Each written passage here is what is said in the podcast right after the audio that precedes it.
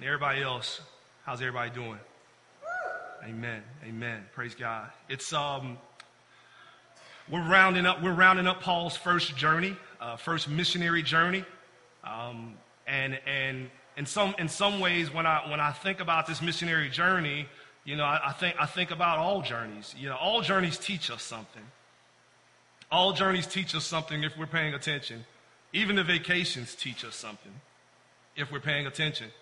You know, this, you know, one of the, one of the things that me and my wife, we really, really enjoy doing when we're taking time, time to ourselves is most of our vacations are spent on some coastline.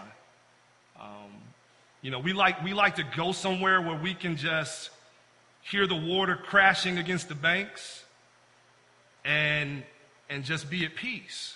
Uh, we we, we obviously like, like to find good restaurants to eat and, and, and find some, you know, find some other things to enjoy. But more than anything about those trips, what we enjoy, at least what I enjoy, I think she enjoys this, but what I enjoy is just getting out on a deck and just sitting there and just watching, watching the wind, watch, watching the waves, watching the water, and just thinking and reflecting. God teaches me a lot during those times.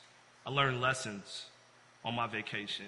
And, and, this year's vacation was no different. I learned tons of lessons about myself and tons of lesson, lessons about my wife and, and about our family and about this church and, and about what, what is gonna, what is ultimately going to take for me to endure and, and, and, and, and, and what is going to take for me to be around for the long haul. Not just the long haul in my own personal dealings, but the long haul in my family, the long haul and as a, as a pastor, pastor in this church, but just the long haul of life in general, walking with Jesus. And I just spent time just sitting on the deck and constantly reflecting hours upon hours. I would get up in the morning, go out on the deck, and at the end of the night, I would go out to the deck and just literally just sit there and just think because God was teaching me something. Journeys teach us things. And, and here we have some lessons in, in, in, in this journey as well. Paul's journey, his, his first missionary journey, one of three. We learned some things about, about Paul, but we learned some things about the church, and we learned some things about the Christian life as we watch and observe Paul and Barnabas in their journey. And I want to highlight two lessons as Paul and Barnabas are rounding out their first journey. I want to highlight two lessons this morning that seem to leap off the page of this text, and it's this. One, they teach us lessons about resilience. Paul and Barnabas on their journey teach us lessons about resilience, and resilience is important because Jesus and his gospel are worth our resilience. And then, two, they teach us lessons about people. And people are important because Jesus and his gospel is for people. And so they teach us lessons about resilience on their journey. They teach us lessons about people. I, want, I would like to start with resilience. When you look at verses 1 through 7, what you see is a picture of resilience.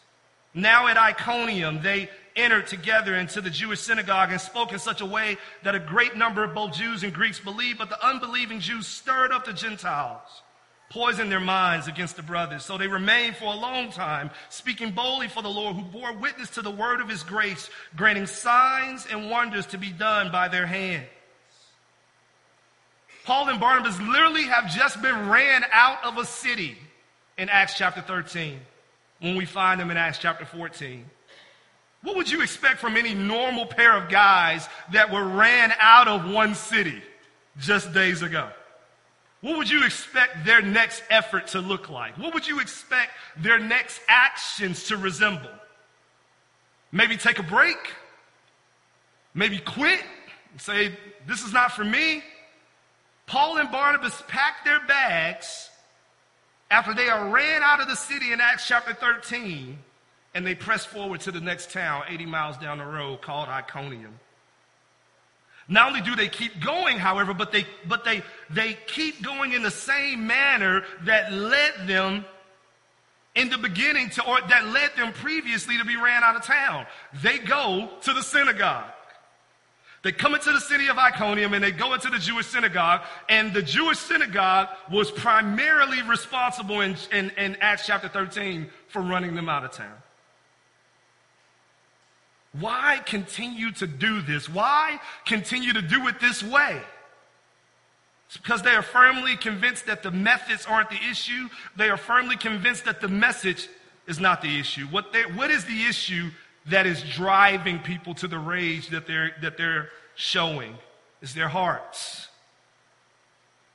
But every heart that rejects the message of the gospel, for, for every heart that rejects the message of the gospel, there is a heart capable of receiving the message of the gospel, which is why they keep going, even though they are being pushed out of many places. You see in verse 1 that Paul's resilience is rewarded. It says that Paul and Barnabas spoke in such a way that the, that the Greeks and the Jews in the room believed. Don't discount God using your words, using how you share for his glory. Is God sovereign and in control of salvation? Of course he's sovereign and in control of salvation. Is God, is the Spirit of God responsible for turning hearts who eventually receive the message of the gospel? Of course the Spirit of God is responsible for turning hearts for those that receive the message of the gospel. Are those two truths, however, evidence that it doesn't matter what we say and how we say it because God is going to do his work anyway? The answer is absolutely not. God is using, using our words and how we speak within his parameters of sovereignty and within the aid and the power of his spirit to turn hearts towards him. Oftentimes, God uses our persuasive and by His Spirit powerful preaching and sharing of the gospel that we give to our neighbors and friends and family and churches as one of His tools to turn people's hearts towards Him. And we see it here in this text. God is, God the Father is using the preaching of Paul and Barnabas to turn the hearts. It says they spoke in such a way that many people came to faith. So their resilience is rewarded, but their resilience is also rejected. In verse 2, it says, But the unbelieving Jews stirred up the Gentiles and poisoned their minds against their brothers. As we discussed last week, no matter how powerful the message delivered is, and no matter how persuasive the preaching that's delivered is, no matter how gracious it can be presented, some people will still oppose it. Some people will still reject the message of the gospel. Tim Keller says about evangelism that in his book on evangelism, the, the greater the effectiveness of a ministry, the greater the resistance and the opposition towards that ministry. The gospel message is a dividing one. It will attract some and it will repel others. You can't stop that. Neither should you try. In fact, Pastor Tony Merida says correctly if the gospel message shared is not both uniting and dividing, in fact, you can be sure that the true gospel isn't being preached. So we should expect people to reject the message, but we should also expect people to actively accept and embrace the message. But we should also expect people to not only reject the message, we should re- expect people to oppose, actively oppose the message. Not just simply say, that's not for me, but to get people to come along and say, stop him from talking. Does that make sense? Pay special, special attention to verse 3 where it says, so, so Paul and Barnabas remained for a long time, speaking boldly for the Lord who bore witness to the word of his grace, granting signs and wonders to be done in the church. Notice what happened here. It says that they were preaching and they spoke in such a way that, that men and women came to saving faith. And then they had some people that were opposing them, unbelieving Jews that were stirring up ruckus amongst the Gentiles, poisoning their minds against the brothers. And so it says they stayed.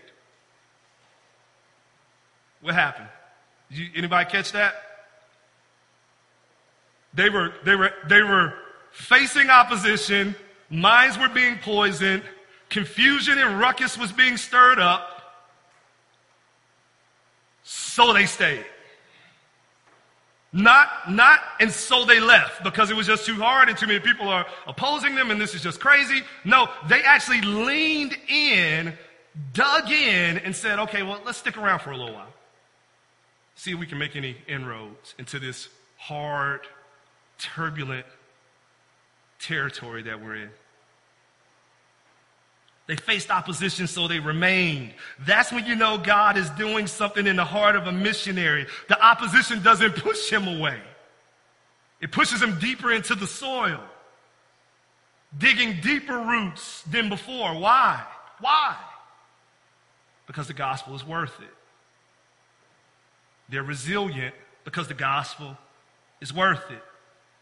Christian ministry has its reward both in this life with the lives touched and transformed, and the joy that comes in connecting people to Jesus. And it has its reward in the life to come as we inherit eternal life in the presence of Christ and we, we, we relish the, the eternal reward of being missionaries and sharing his gospel and expanding his kingdom. The gospel's worth it. And so that's why they dig in.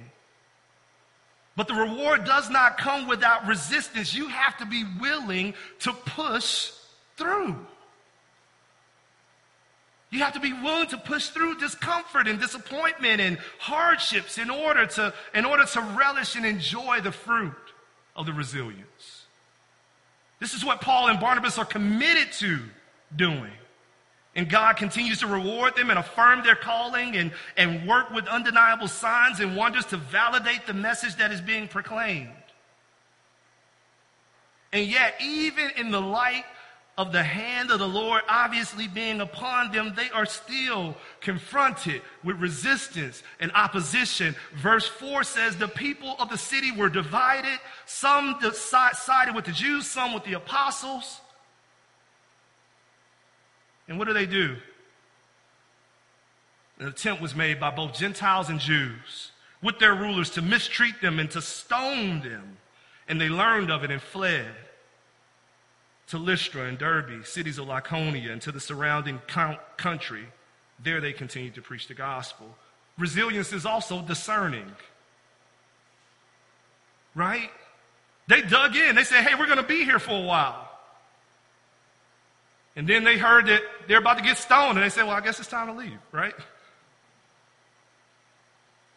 It doesn't, it doesn't mean that, it, see, here's what we got to understand resilience is not first and primarily concerned about comfort, safety, and security.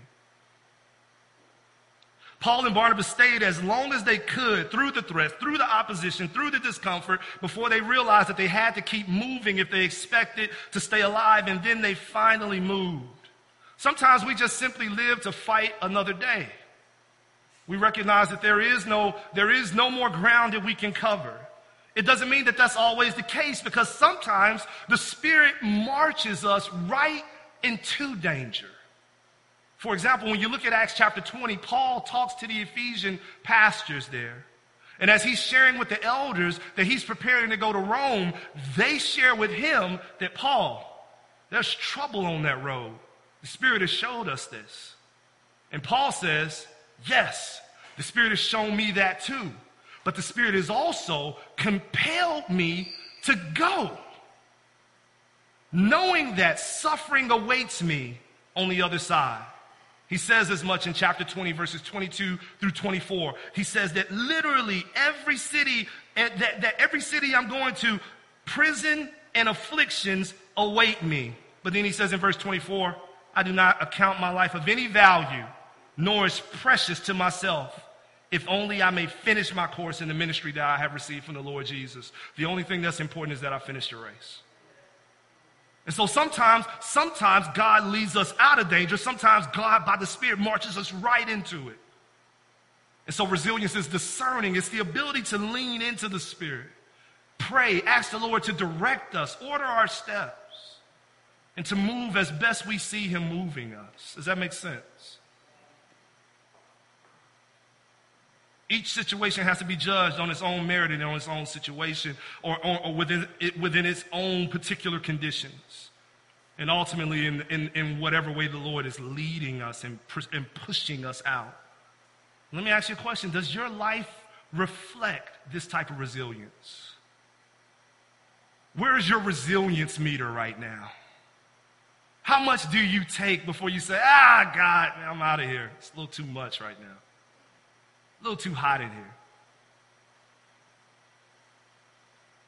But not only, not only is God teaching us about, about resilience, I mentioned that He's also teaching us about people in this journey, right?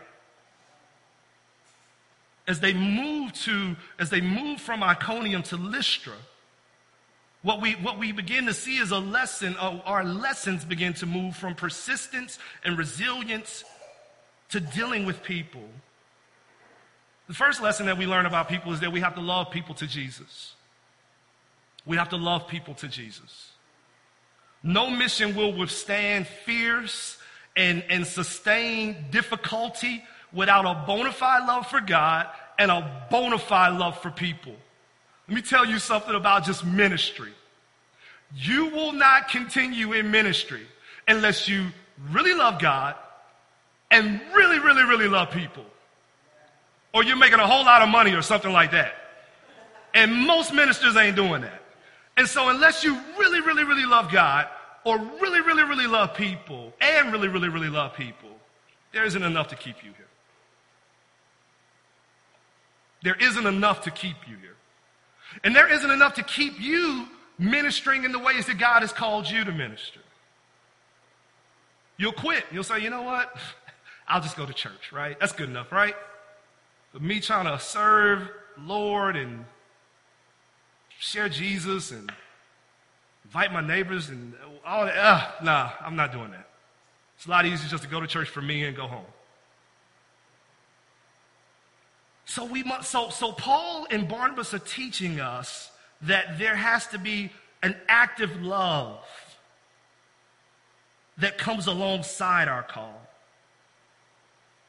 A love that, that leads us to sacrificing for people. A love that leads us in that sacrificing to seeing those people empowered, and a love that ultimately leads us with, to, to opportunities for those people to hear the gospel and receive it by faith. See, Paul and Barnabas, they're, they're fresh off of being run out of another city, Iconium. They ran out of cities in 13, chapter 13. They ran out of cities in the beginning of 14. And, and, and what's their response? Is their response to go to another city and just hide out? No, their response is literally to do the exact same thing they've been doing to go to the city and to share Jesus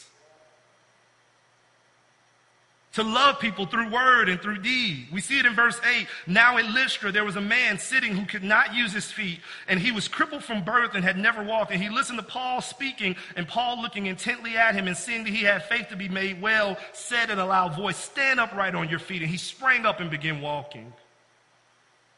The gospel that we preach and the gospel that we share is affirmed in the love that we give.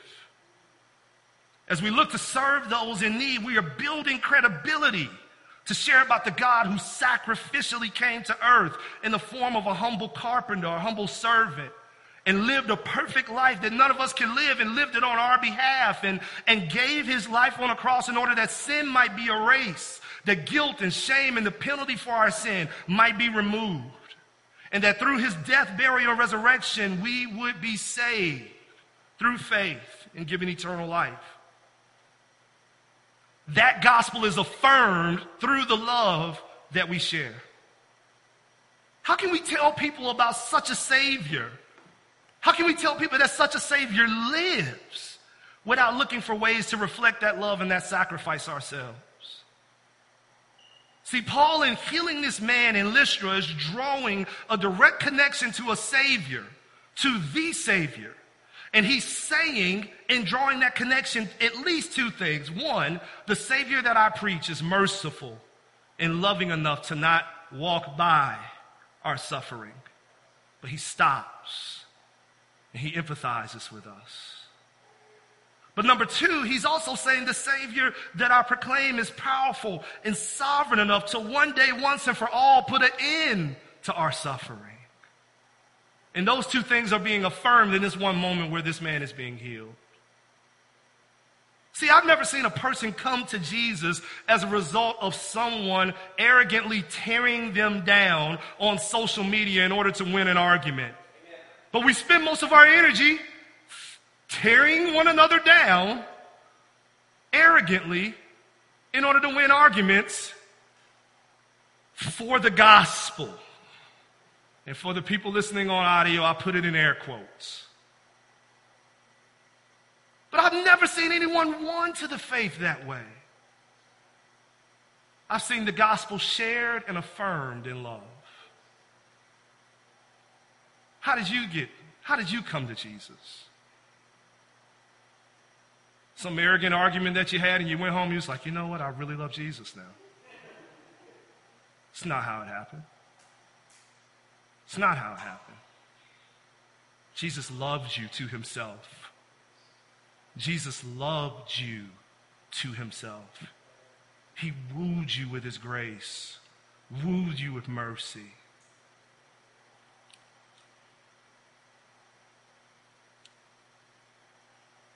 Love people to Jesus, but don't love people more than Jesus. Look at verse 11. It says, When the crowd saw what Paul had done, they lifted up their voices, saying, and uh, Lycaonian, the gods have come down to us in the likeness of men. Barnabas they called Zeus, Paul, Hermes, because he was the chief speaker, and the priest of Zeus, whose temple was at the entrance to the city, brought oxen and garlands to the gates and wanted to offer sacrifice with the crowds. What happens after a powerful display of love and compassion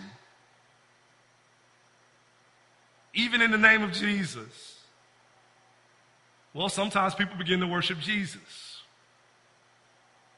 Other times people begin to worship you. The people of Lystra look at this miracle and they say to themselves, Those are our gods. And they run to try to worship. Now, there, there, this, this connection that Paul and Barnabas are experiencing to, to Greek gods and this quick turn that the people of Lystra seem to make towards seeing them as gods has, has some connections to a legend in this community. It was a, there, there, uh, uh, there's a Latin poet that once described how the gods descended to this region looking for hospitality. And everyone rejected the gods except this one poor couple. And that, and that, and that couple, they, they embraced the gods and welcomed them into their homes. And so the gods, in return for their hospitality, um, ter- transformed their home into a temple. And, and made them, rewarded them as being guardians of that temple. And the gods, in return for the, for, for, for, the, for, for the lack of hospitality from the rest of the community, flooded the community with a severe flood. And so, in performing these actual acts of worship, the people seem to believe that they are setting themselves up to receive the favor of the gods, like that poor couple from the legend. So, they begin to praise Paul and praise Barnabas. And how does Paul and Barnabas respond to this act of idol worship? Verse 14 it says, But when they when the apostles Barnabas and Paul heard of it, they tore their garments and rushed out into the crowd, crying out, Men, why are you doing these things? We also are men of like nature with you. First, they grieved. They grieved. When God is seen so clearly by someone, any worship that is directed their way becomes an act to grieve over. Because when God is seen clearly, you know that you aren't even close to deserving that worship. But see, when people's needs are being met, it, bec- it can become so easy for them to turn their worship to you because they see you as the need provider instead of seeing you as just one of the conduits Instead of seeing you as just one of the vessels that God is using to meet their need, they look to you as the provider of needs. Paul and Barnabas refused to let this happen. They, they, they ripped their clothes, grieving at the idea that people would even think that they were worthy of worship. And then the second thing they do is they redirect the glory back to God. They redirect the glory back to Christ by presenting the gospel in a way that these people can understand in verse 15 through 18. Look with me. It says, And we bring you good news that you should turn from these vain things to a living God who made the heaven and the earth and the sea and all that is in them. In past generations, he allowed all the nations to walk in their own ways. Yet he did not leave himself without witness, for he did good by giving you rains from heaven and fruitful seasons, satisfying your hearts with food and with gladness. Even with these words, they scarcely restrained the people from offering sacrifice to them. Now, notice that this presentation of the gospel, if you were with us last week in chapter 13, this presentation in chapter 14 is very different from the presentation in chapter 13. And we talked about that there was reasons for the differences. The context matters. Where are you? What do the people know? What cultural concerns and cultural and cultural struggles are the people dealing with? And you address them and you hit them and you lead them to the gospel of Jesus Christ through the, through the lanes of their cultural needs and cultural concerns and cultural struggles for the Jewish synagogue that they preached in Acts chapter 13, they talked all about Jesus being the promise fulfilled from the Old Testament, right? For this group of people in Lystra, they say nothing about it. Why? Because these people don't know anything about that. As a matter of fact, this group, many theologians and historians would argue, this group is not really educated at all. Easily persuaded, in fact, in some cases. And so as a result, they see these people looking to them as gods because they made provision. And so what do they do? They talk about provision. And they say, no, there is one who is ultimately making provision for us all. That's the one that you need to look to. The one that provides the rains from the heavens. The one that gives fruitful seasons. That's the one that you need to look to. The one that made the heavens and the earth. In other words, he, he, he extend or he exceeds all the other gods that you have created in your own image and likeness. There is only one that was responsible for creation. There is only one that's responsible for daily provision. And that's the one that you need to look to. And that one is sent his son, Jesus Christ. You see how that gospel, you see how they lead people with that gospel? Totally different from what we saw in Acts chapter 13.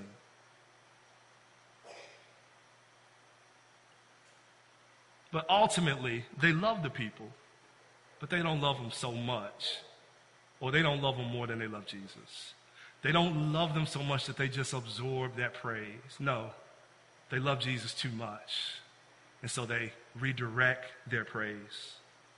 Again, Tony Merida, Pastor Tony Merida says, ministers today must take note of the missionary's intense deflection of glory Herod would have enjoyed such praise. You remember King Herod? Put on his good robes and just t- sucked it all in.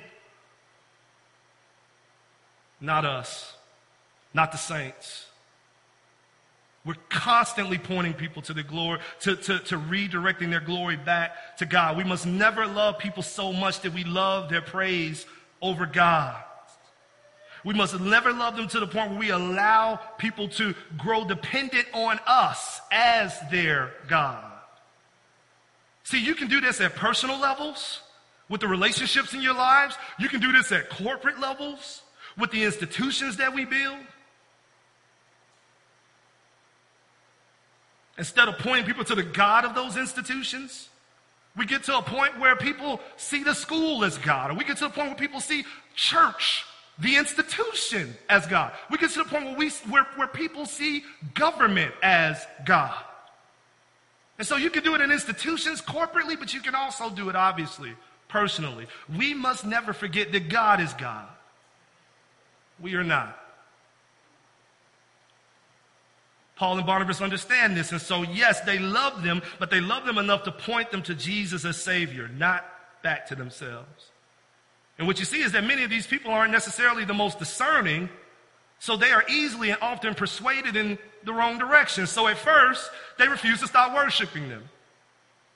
They say, No, don't worship us. They preach the gospel.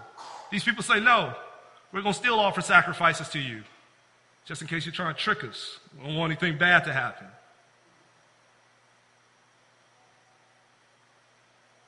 And then something really, really, really crazy happens. And this, and, this, and this is a painful lesson that Paul teaches us.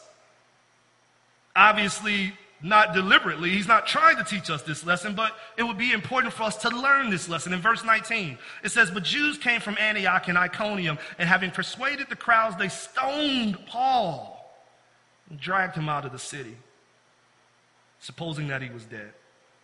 And when the disciples gathered about him, he rose up and entered the city. And on the next day, he went with Barnabas to Derbe. The crowds go from praising Paul to pelting Paul. They go from singing praises to Paul to stoning Paul, dragging him out of the city. This is another reason why Paul liberally deflects the praise back to God. Paul knows, Paul knows this. Sometimes we don't, but Paul knows this. Man's praise is fickle. In the words of the great African American poet, Lauryn Hill, people will hell you and nail you, no matter who you are. When you try to take the praise of men for yourself instead of, instead of deflecting it to God, you have to spend all of your days, all of your energy, and all of your focus on trying to keep it. The person who spends all of their energy trying to be liked because he enjoys that comes uh, because he enjoys that which comes from the praise of men has to spend all of their energy and all of their focus and all of their time trying to keep it. The church that spends all of their energy with tricks and gadgets to keep numbers high because they secretly enjoy the praise that comes from being a big church rather than being a church that is winning big numbers to Jesus. They have to spend all of their energy and all of their focus and all of their time trying to keep the people happy. See, those people in those groups, they find themselves constantly moving from the principles that they were established on. They, they find themselves constantly moving from agenda to agenda. They find themselves constantly sacrificing their values. They find themselves constantly sacrificing their standards to keep men's praise.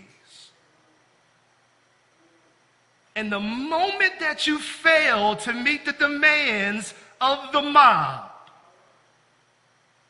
is the moment that they turn on you. Paul and Barnabas are here for an audience of one. And that one is the one that we look up to, not the ones that we look around at. You see guys, football players, basketball players, athletes, celebrities. People worship, literally worship them, and they receive it and embrace it. And then a failure happens. And people treat them like a laughing stock. And it literally happens overnight. Paul and Barnabas are here for an audience of one. And that one is the one that they look up to, not the one that we look around at.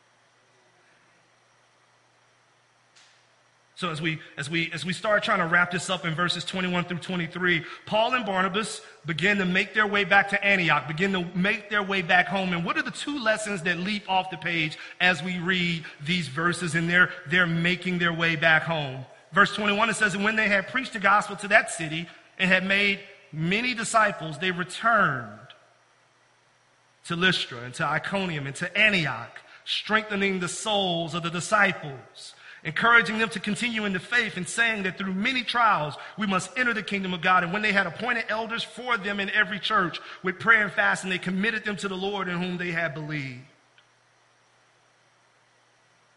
What are the lessons that pop off the page for me? People in resilience. People in resilience. As they make their way back down the home stretch home, what are they doing? They stop at every city that they first visited. Each city that they planted a church in, they go back to. And why do they go back? Because of the people. To encourage, to disciple, to train, to equip, to strengthen. The Bible says they strengthen the souls of the disciples, encouraging them to continue in the faith. They appointed elders. Why? Because each church needed leadership. Each church needed shepherding.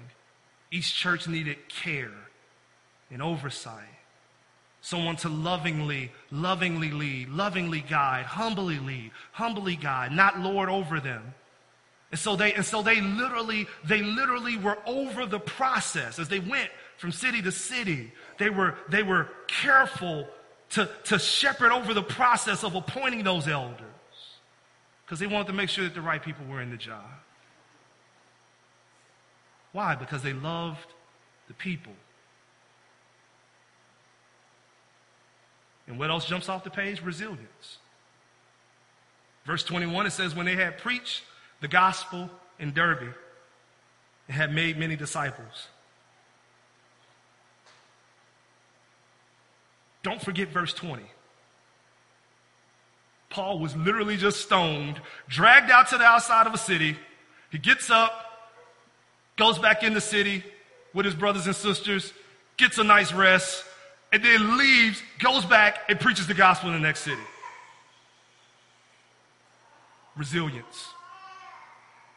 And then he goes back to all the cities that he was ran out of so that he can encourage the people that are in the city to continue in the faith. And how does he disciple them? How does he disciple them? Look at verse 21 again, or 22. Strengthening the souls of the disciples encouraging them to continue. What is that? Resilience, perseverance. And saying, listen to this, that through many trials, we must enter the kingdom of God.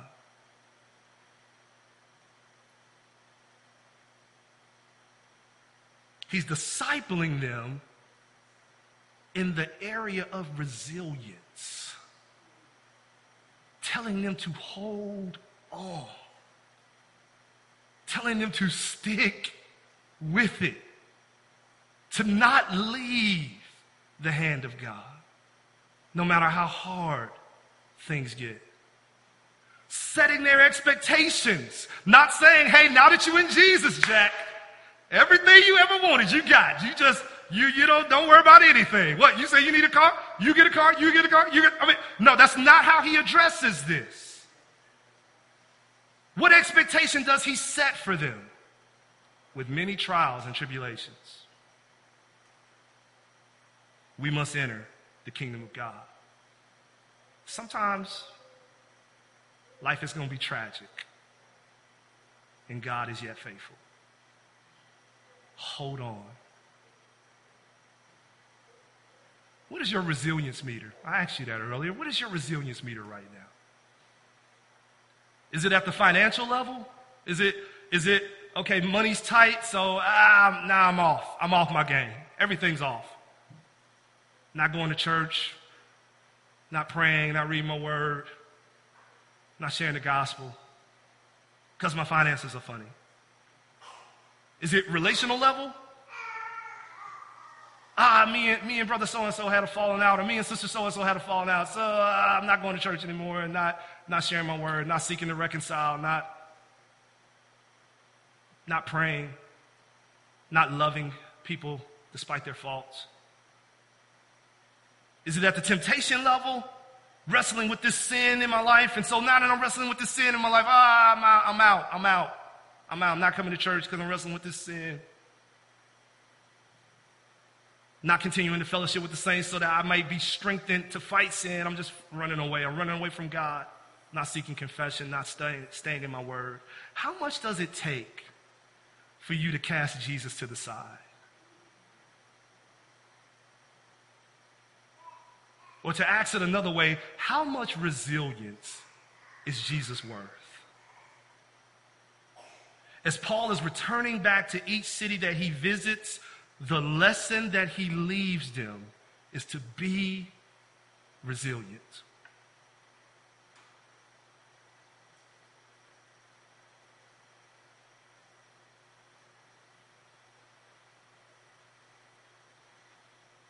Jesus and his gospel are worth our resilience. And Jesus and his gospel are for the people around us. So may we learn these lessons for the glory of God. Amen. May we learn these lessons for our own strengthening, our own encouragement, and our own eternal joy and good in Him.